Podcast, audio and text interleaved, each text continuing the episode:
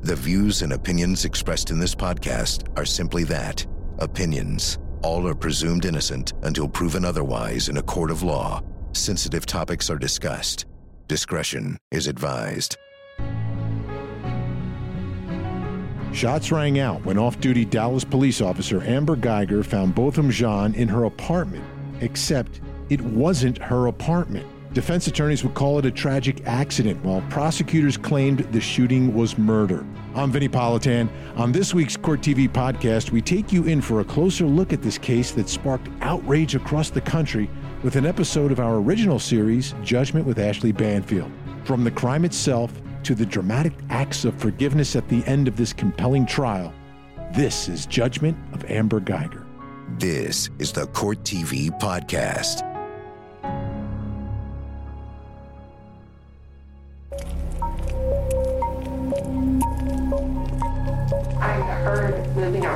Inside my apartment. Just put the key into the keyhole. It's pushing the door open. When I saw the silhouette standing back there, I yelled at him. It's like, let me see your hands. Let me see your hands.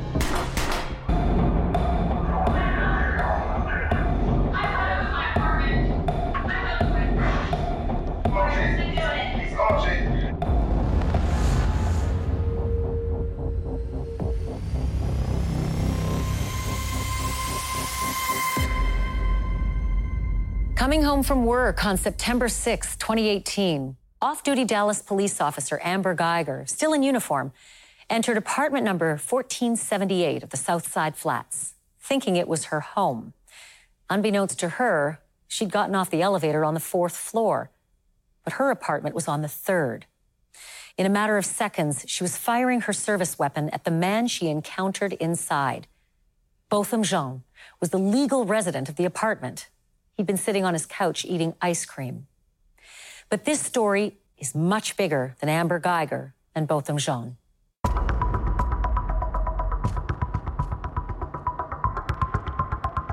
I woke up the morning of Friday, the September 7th, and hear the news. Amber Guyger walks into the wrong apartment, shoots the occupant of the apartment. She's a Dallas police officer. Amber Guyger, she was in, in deep trouble uh, from the atmosphere that was already uh, catching fire in Dallas. No justice! No peace! Just a mile from City Hall, shots ring out. The Dallas police chief calling it an ambush against law enforcement. Ferguson is kind of that delineation point where things change nationally as far as the microscope that officers were put under and the microscope that every officer involved shooting is put under. As you can imagine, uh, Amber Guyger being a white lady, Botham being a black male, race got involved in it immediately. This case soon became the focal point of all these controversial police officer shootings.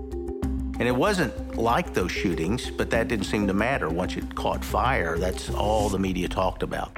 Effective immediately, uh, Amber Guyger is no longer with the Dallas Police Department. Uh, that uh, decision and hearing was held this morning. I knew Amber. We had uh, represented her in her 2017 shooting that all parties agreed were justified. Amber Guyger's a good person who'd led a good life, and and you had these two good people that were thrown together, and then this tragic thing happened. This is Botham Shamshan. By all accounts, Bo was a wonderful, decent, kind man. Amber Guyger saw a black male, and, and she reacted. She overreacted in this situation because there's an underlying fear uh, out in, in the community. And, you know, it's something that people are afraid to discuss. But it has to be discussed. The evidence is going to show you that he was sitting in his living room in shorts and a t shirt, watching TV, eating a bowl of vanilla ice cream. When all of a sudden, Amber Guyger comes through his front door, uninvited. The light from the hallway must have flooded his apartment. The noise from the door must have scared him to death. Bo was trying to get up off the couch to find out what this intruder is doing coming into his home, She is leveling off her gun, having acquired her target, and she shoots at him twice. No opportunity for de escalation, no opportunity for him to surrender. Bang, bang, rapid, double tap. We quickly realized in this trial that we were going to lose the emotional side of this no matter what. Our focus became the law and the facts. Amber Guyger firmly and reasonably believed that she was in her own apartment. Amber Guyger firmly and reasonably believed that she had confronted an intruder in her apartment.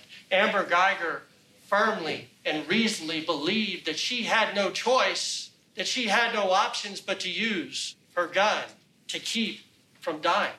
That was her firm and reasonable belief. As he falls to the ground, that's when she starts to realize wait a minute, that's not my couch, that's not my coffee table, even though it's in the same position. And so then this shock sets in, and she realized what had happened. Mr. and Mrs. Jean, the one thing that they told myself, Benjamin, and Lee, they said, I want to find out what happened to my son because the narrative that they were given of Botham was not the truth.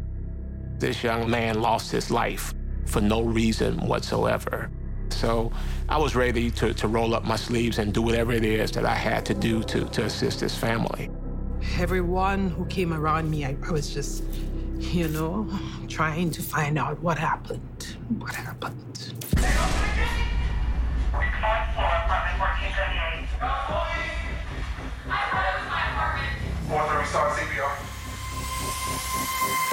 Was the shooting of Botham Jean a tragic mistake, or was it murder? Amber Guyger's actions before she fired those shots, and even after paramedics arrived, would help the jury decide. It would all play out in court in the form of her 911 call and the body cam of the first officer on the scene.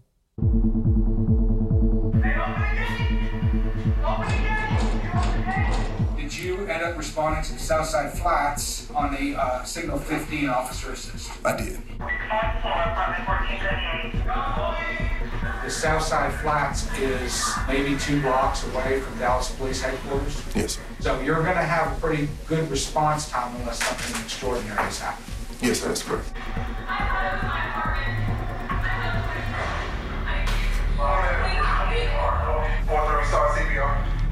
Do you believe that he's actually physically alive at the moment in time that you met? Yes, sir. Amber Guyger, what was her demeanor like? She was, out there? uh, she was upset, very emotional. You start uh, trying to identify who this person is. So we see you pull out his driver's license, correct? Yes, sir. Botham. He was quite an active child. He loved people, he loved to be around people. He was a light because anytime he walks into a room, there's just so much energy and so much brightness, so much joy. Even though he was my younger brother, we were close and we still spoke almost every single day up until his last day on earth. Growing up, I always looked to see him, you know, when he would come home from school. I always wanted to please him even more than my parents. I wanted to do what was right or cool to make him, you know, be proud or happy. Botham, he was very driven, a very determined young man. The president of Price Waterhouse Cooper talking about Botham and, and the individual that, that he was and how Botham had unlimited career potential. And every person we talked to at Price Waterhouse Cooper had something great to say about Botham. He had just so much potential. He wanted to do so much. He wanted to change the world.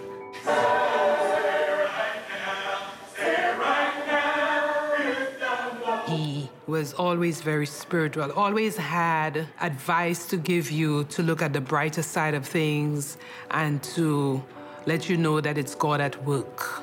The fact that not only was it truly someone that's just minding their own business, but that was a truly wonderful individual by every account. He tried to do everything right. She took the, the route that she always takes down the hallway. You You walk along the hallway, there's no numbers at eye level, the lack of identifiers. It was reasonable that she walked to the wrong apartment. I went to the wrong floor on a few occasions. I just opened the door, right? Didn't use my key or anything. As it turns out, was walking into the second floor apartment. I literally got to the door that would have been my apartment, and then I just happened to look up and was like, "Oh, this this isn't my apartment. I'm on the wrong floor." This is a message from you, correct? Yes. And this is a message to Amber Guyger. Yes. We heard testimony that Amber Guyger was having a text exchange between herself and another police officer. You sent a text message to Miss Guyger? When can I come over? Yes. That police officer who she was texting was married. Anytime you, you get a married man involved, well, obviously that makes it real spicy for the media and has potential to get jurors angry at the defendant, even further angry than, than they would under normal circumstances. That was one of the flashpoints that we believe the district attorneys were going to try to use to get jurors not to like Amber. At 2:54 p.m., you were sending her images, attachments. Is that correct? Yes. And that's going to be an instant message to the, uh, an application called Snapchat. Is that right? Yes. Can you tell me if you can remember what those images were? No. Okay. Do you remember if they were provocative images? I don't remember now. There was a period of time during the communication where he advised her that they weren't going to be together that evening. I think that upset her so very much. I believe her rage caused her to be reckless. And then at 10:03, she she writes to you. Is that correct? Yes. She pretty much just lost it. There is a reason why you went back into the car, isn't there? That's them carrying the dying body of Botham Jean right past the car. And what made you get in the car was them bringing the body down and walking right past you. Isn't that right?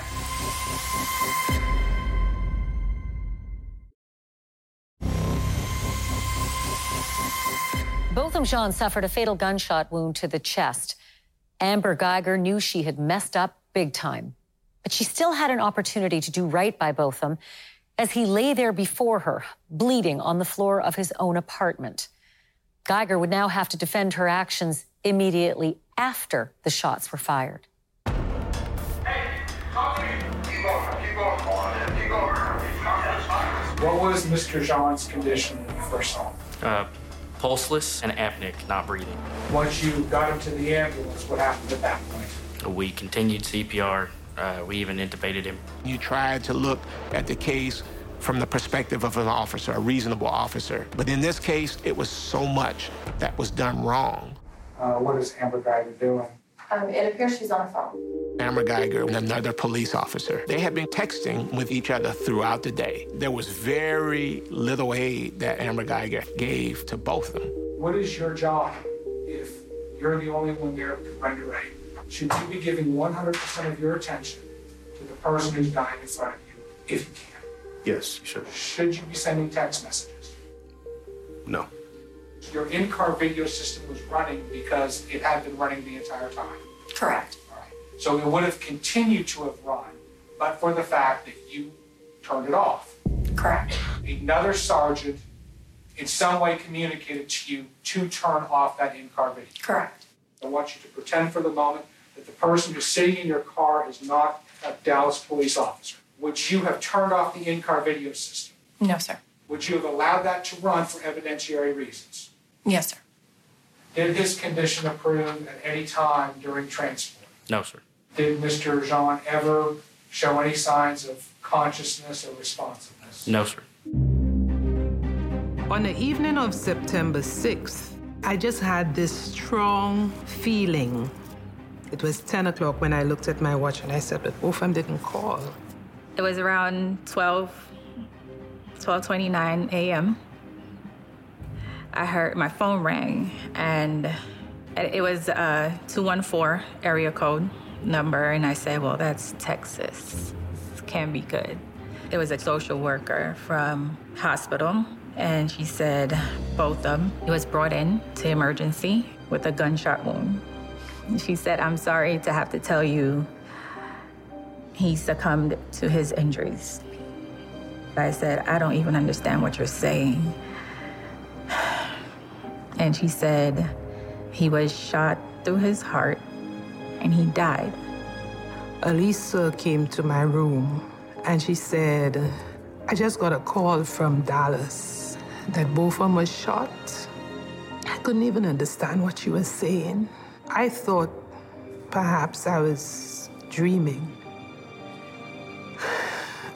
I, I don't know. I, up to now, I, I cannot think that this is real. It still does not seem true.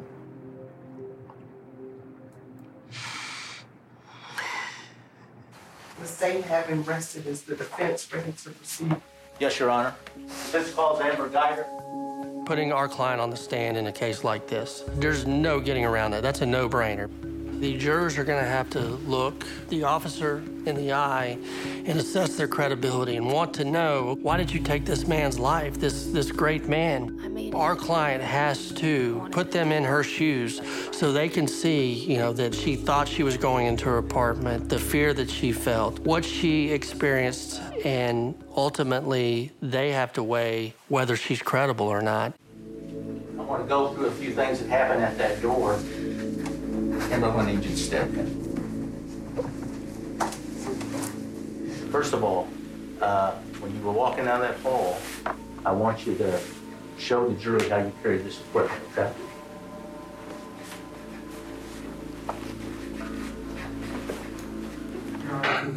We can by.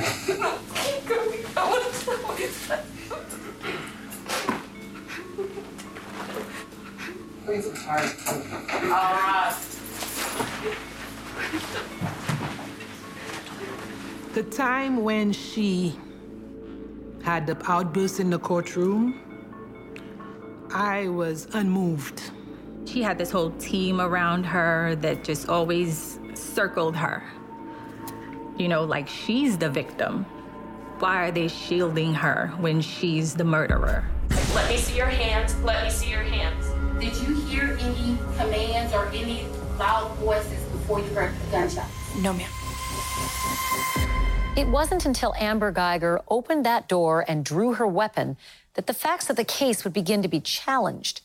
Guyger's testimony as to what she did in those crucial seconds would play a vital role in determining her culpability in Botham's death. As the uh, key goes into the, the keyhole, that's when you saw the door? Judge Allen objects to leaving again. Sustained. Did you see anything else or notice anything else uh, at that point in time? I heard moving around inside my apartment. What type of moving around? Loud shuffling, someone walking. That made no sense. I know Botham. them was lazy.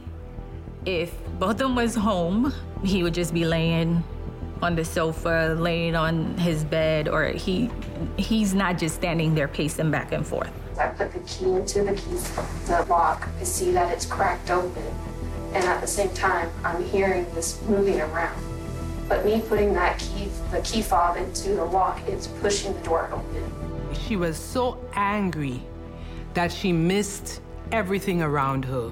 She missed the absence of the planter that's on the third floor. She missed his red mat standing right in front of her. She missed the key fob not turning green and being red. After Amber Guyger opened that door, Botham must have tried to stand up to find out who was opening his door, and she shot him immediately. As that door began to open, what were you looking for? What was going through your mind? I kept, since I knew somebody was moving around inside my apartment, I wanted just to find that threat. What we wanted to show was how this mistake could be made by any reasonable person, and that her actions, uh, even though it was a mistake, were reasonable in those few seconds that she made that decision. When you saw that figure, uh, or silhouette of a figure at the back, did you do anything? Yes. That's whenever I pulled my gun out and I yelled at him. It's like, Let me see your hands. Let me see your hands. Before the shots, did you hear any noise or any commotion? No. Did you hear any commands or any loud voices before you heard the gunshot? No, ma'am. Could you tell if one of the voices was giving loud commands like stop police or anything of that nature? Yeah, but nah, that, that wasn't that wasn't what they were saying. That's not what you heard. No. He had his work computer up, so he was working at home. He had his ice cream. He would not leave unattended. So there's no way Botham would just be standing there pacing back and forth. So that I already knew was a lie. What did the figure do a- after you said, let me see your hands? He started coming towards me Uh, how fast was he coming towards you? a fast-paced walk. Wasn't running? Wasn't running. All right. When you saw him coming towards you, what was going through your mind? I thought he was coming at me. As if I couldn't see his hand, he was going to kill me. Did you hear anything as he was walking towards you? He, there was a loud yell. He was yelling, hey, hey, hey, in an aggressive voice.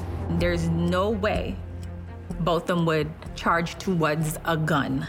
Now, if they said he ran to his room or he ran to the balcony or he ducked, that would make sense. But there's no way he would charge towards a gun. I have my gun pointed, and I'm saying, let me see your hands, let me see your hands. What were you focused on? Him, Just him? yes, And then he began coming towards you. yes. I don't believe she gave him any verbal commands. She shot him and she was blaming him for his death. And that just didn't sit right with me. Charlotte Center, I think that's Carla over here, emergency. Hi, this is an off-duty officer. Um, can I get, I need EMS. Do you need police and fire, or just EMS? Yes, I need both.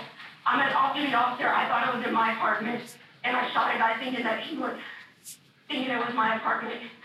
I thought it was my apartment. That recording was leaked out to the media. The only purpose of leaking that recording out to the media was to sort, sort of give some type of public sympathy for people to really think that she did not intend to take Botham's life. You said, I shot a man thinking he was in my apartment. I did say that. You said that, right? Yes, sir, I did say that. Okay. that. And then you, for 19, 20, or 21 times over the period of five minutes, you kept on repeating, I thought it was my apartment. I thought it was my apartment. You did not express one time that he was armed. I did not. You didn't say one time that he put you in fear. I did not. Also, when officers Blair and Lee arrived, you met them in the hallway. Yes, I did. You also told them that you shot a person thinking that this person was in your apartment.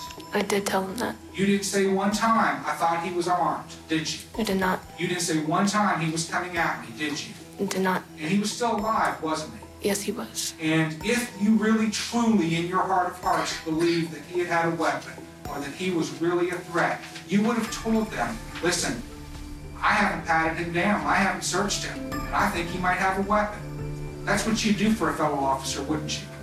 I couldn't. What I felt at that time is what I felt. When you pulled your weapon out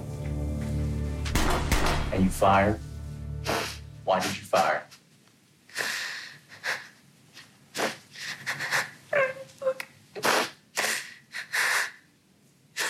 I was scared. I was scared this person's apartment was gonna hurt me. And I'm so sorry. I'm sorry. That jury had to look at her and assess her credibility and decide for themselves about her demeanor. They saw Amber, she was emotional, she was raw, she apologized, she had remorse. You know, in my heart, I believe we should get an acquittal. You know what a bullet can do, don't you? Yes, I do. You shot at him twice, you intended to kill him.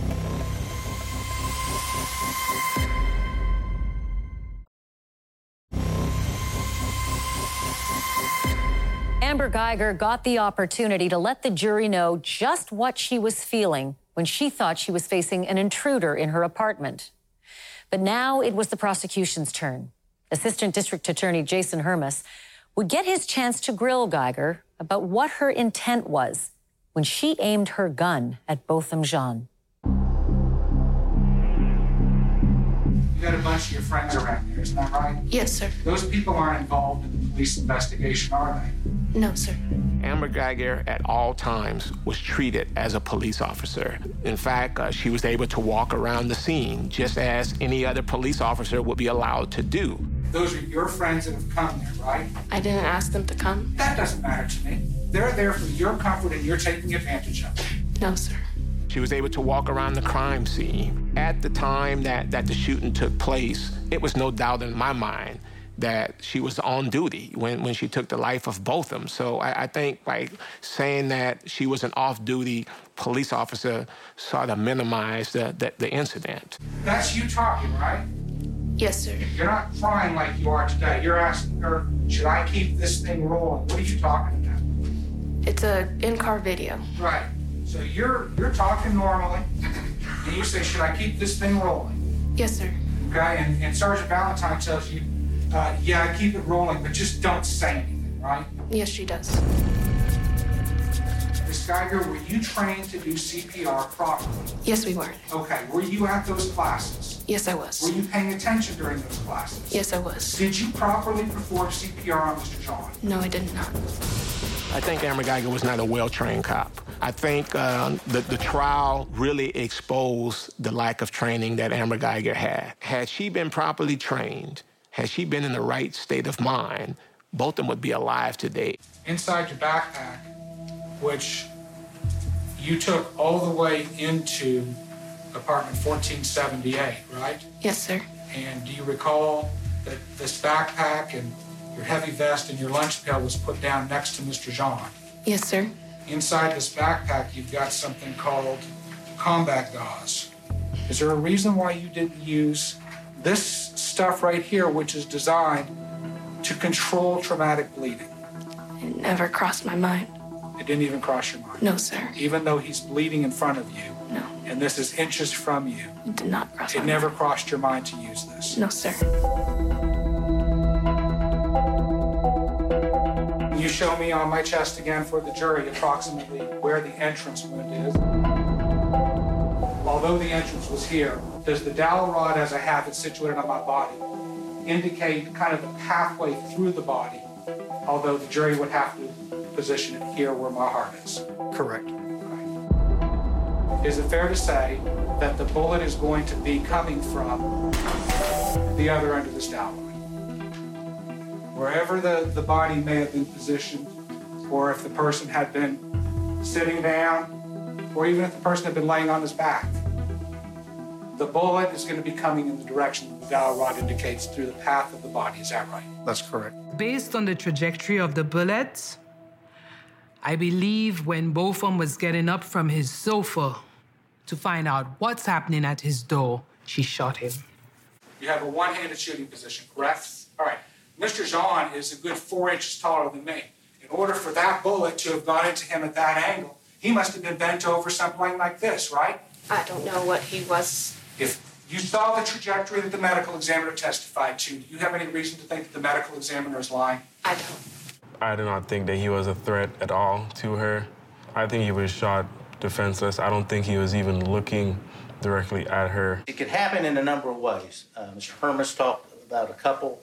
Uh, if a if an individual were facing a person, if walking up towards a person uh, and saw a firearm, if they ducked and the person shot at them, that could cause that type of deal, as long as it's that relation. If you're flexed forward like that, yes. Okay. You have to ask yourself, what are we doing about de escalation?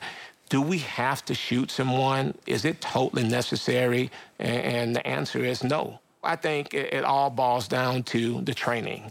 Uh, I think there needs to be more training, and, that's what we have argued throughout this entire process. When you shot Mr. Jean, you knew you were using deadly force against him. Yes. You know what a bullet can do, don't you? Yes, I do. And when you shot at him twice, you intended to kill him. Yes, sir. A, a, a calmness just came over me at that point because I said, okay, if I know what murder is, and if the jury got the same definition of murder, then, my lady, you have just described what murder is. When you aimed and pulled the trigger at Mr. Jean, shooting him in center mass, exactly where you are trained, you intended to kill Mr. Jean. I did. Was that moment when she was asked the question, Did you intend to kill Botham? And she unequivocally said, Yes. I knew at that time that they had met the element for, for murder. Jason Hermus really earned his salary, his year salary, in that just one moment. You know, on cross examination, uh, the prosecution asked, you know, if, if she intentionally intended to, to uh, kill Botham Jean. And she answered honestly, yes. Uh, now, as a defense attorney, obviously going over it, you always want your client to say and wanted Amber to say, wanted to stop the threat. But in the end, I mean, that's where she was cornered to, to say. And if she had said otherwise, if I were the prosecution, I would have really tore her up. The jury having reached a verdict, Ms. Guyger and your team, would you please stand? And I, I wasn't gonna ever say this in front of my family or anyone, but On October 1st, 2019, Amber Guyger would either walk out of the courthouse a free woman or she'd soon be sent to prison for somewhere between 5 and 99 years. Each side had one more chance to convince the jury with closing arguments. We knew it was a very uphill battle to get a not guilty in this case from a Dallas jury. You as jurors have grew up, I'm sure, in school, what beyond a reasonable doubt is. It is the highest burden under our law. That burden is on them and it never shifts. The defense has no burden to prove. And when self defense is raised under the law, the state of Texas must prove beyond reasonable doubt the defendant wasn't acting in self defense. That's the law. The lawyer part of me is saying, okay, we, we tried a good case. Uh, we showed the jurors uh, insurmountable amount of evidence about how she could have made this mistake in that apartment complex. I was hopeful, nervous. The state, what did they bring you? Sexting and speculation. Everything that they have done has been to try to distract you and trick you from looking at the law in this case because they know, they know that if you apply it correctly, that Amber Guyger is not guilty. In Dallas County, it was going to be hard for them to vote for an acquittal, but I believed that based on the charge and the way we tried the case, that we had a good chance. I never want anybody to ever have to go through or even imagine going through what I felt that night. That was one of the very last things the defendant said when she was on the stand. Are you kidding? That is garbage. Most of what she said was garbage. 99% of this trial has been about the defendant. So let's take one minute, one minute to talk about them. Killing this man was unnecessary and it was unreasonable. It was unreasonable from start to finish. She had options outside that door when she had no danger, options that didn't involve any violence to anybody. She didn't want to use it because she wanted to engage him. And everything after that was just a mere formality. Botham Jean was a wonderful, wonderful human being, and it's much harder to find someone not guilty of using self-defense when your victim is, is a saint, which he was. On September the 6th, 2018, here in our community of Dallas County, Texas, this defendant shot with her firearm Botham Jean, killing him. And by her own admission on the 911 call and in this courtroom, it was her intent at the moment she shot to kill him. Those are the elements of murder, proven beyond a reasonable doubt. When the trial got to the point where the jury had to leave the room to go deliberate, it weighed heavy on me. Every day that I prayed until I heard that verdict, it was to ask God for her to be convicted of murder because both of them deserve nothing less. The jury having reached a verdict, Ms. Guyger and your team, would you please stand? We, the jury, unanimously find the defendant, Amber Guyger, guilty of murder as charged in the indictment. No outburst. They found the judge read the verdict so quickly that it kind of took me by surprise. That it was really what I had prayed for. I just thanked God that He had answered my prayer.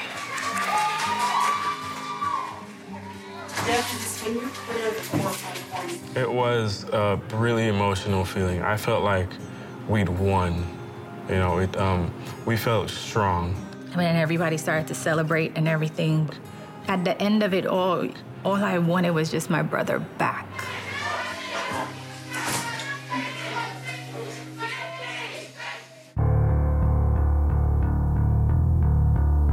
There's a wide range of punishment for murder here in the state of Texas 5 to 99 years or life.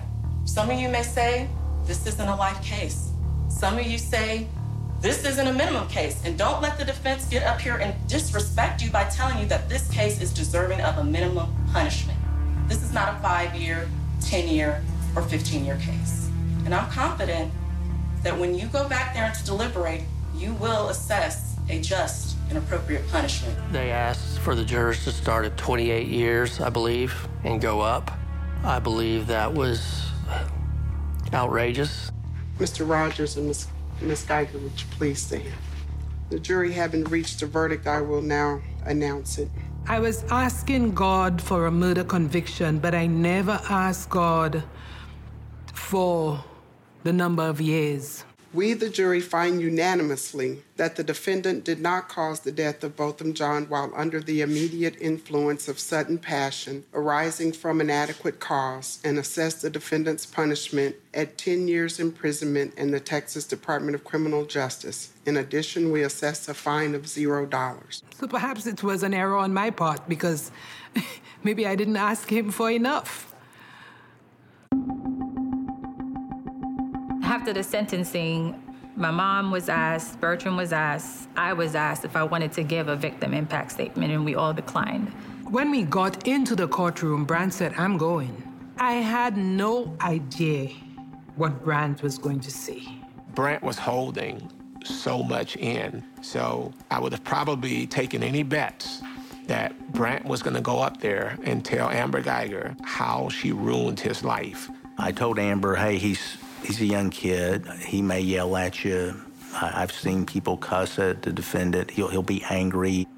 When he got up to take the stand, I was trying to visualize a path to him, the quickest path to him, just in case he got angry on the stand. I could run up there and grab him. I don't want to say twice or for the hundredth time how much you've taken from us. I think you know that. When he starts to speak, I can see his motivations and his purpose is different. I hope you go to God if you truly are sorry. I know I can speak for myself. I forgive you. And I know if you go to God and ask Him, He will forgive you. I had to finally say it was about Brandt.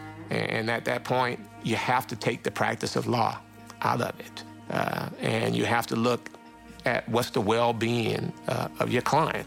He did that for himself. Again, I'm speaking for myself, not even bad for my family. But I love you just like anyone else. We're taught to love everyone, you know, no matter the situation. Of course, it's a terrible act that she did, beyond terrible. But um, she needed to know that I do not hate her, you know, for you know, taking away my brother. I personally want the best for you, and I, I wasn't gonna ever say this in front of my family or anyone, but I don't even want you to go to jail. I want the best for you. I thought I was hearing wrong. I, It, it kind of felt like the Twilight Zone. That's exactly what Botham would want you to do. And the best would be give your life to Christ. You don't hear that down at Frank Crowley Courthouse building often. I have a tremendous amount of respect for that young man and his courage. Someone actually reached out to her and personally epitomized the concepts of grace and forgiveness. I believe that was Botham speaking through Brent. I don't know if this is possible, but can, can I give her a hug, please? I expected the judge to say a complete no when I asked for the hug. Please? Yes. Because I knew that doesn't happen in court, especially with someone who had just been, you know, sentenced for murder. I mean, honestly, I had to pinch myself. I say, am I really in this courtroom? I mean, am I hearing Brent asking to hug Amber Guyger, the lady who killed his hero? I'm sitting right next to Amber when he asked to hug Amber. She's shaking her head, saying yes, yes, yes. And then the way it played out in the courtroom was one of the most amazing experiences of my life.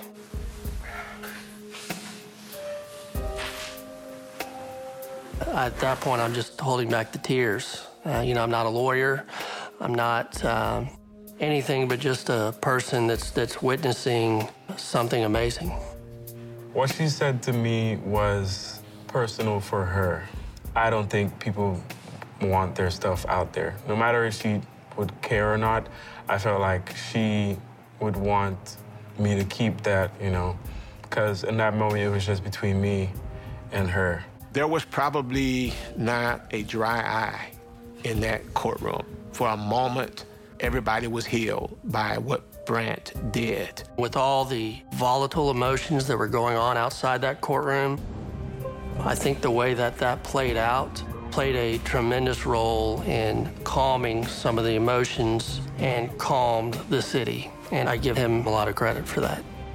An officer came up to me and he said, You know, we have snipers on the roof. We have our officers prepared for a riot. And that made me feel like, like, wow, like I did prevent something that could have escalated. I'm praying to God that I forgive Amber Guyger I have not gotten there yet. I believe the Bible says that for me to be forgiven, I have to forgive also. And so what Brandt did was commendable, and I'm trying to use Brandt's example for me to get to that space. I haven't gotten there yet.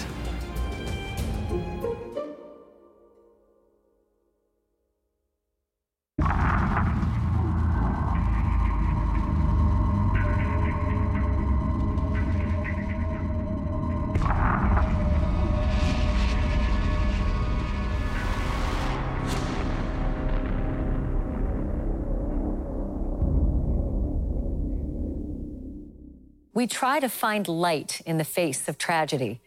In the case of Texas versus Guyger, we got to know who Botham Jean was and who his family is. A family guided by faith, love, and based on Brandt Jean's singular act on the stand, inspiration. An unforgettable moment of grace and forgiveness. It's a moment that honors a legacy, the bright light that was Botham Jean. I'm Ashleigh Banfield. Thanks for joining us. There you have it, another one of the many compelling cases straight from the Court TV trial archives. If you want to see Amber Guyger's trial in full, it's available to stream for free on the Court TV website. Just check the show notes for a link. And to keep up with the biggest current true crime stories, be sure to tune into my show, Closing Arguments with Vinnie Politan, weeknights at 8 p.m. Eastern. Thank you all so much for downloading, and as always, please don't forget to hug the kids. This podcast is a production of Court TV. Go to CourtTV.com for more content, trials on demand, and to find out how to watch Court TV in your area.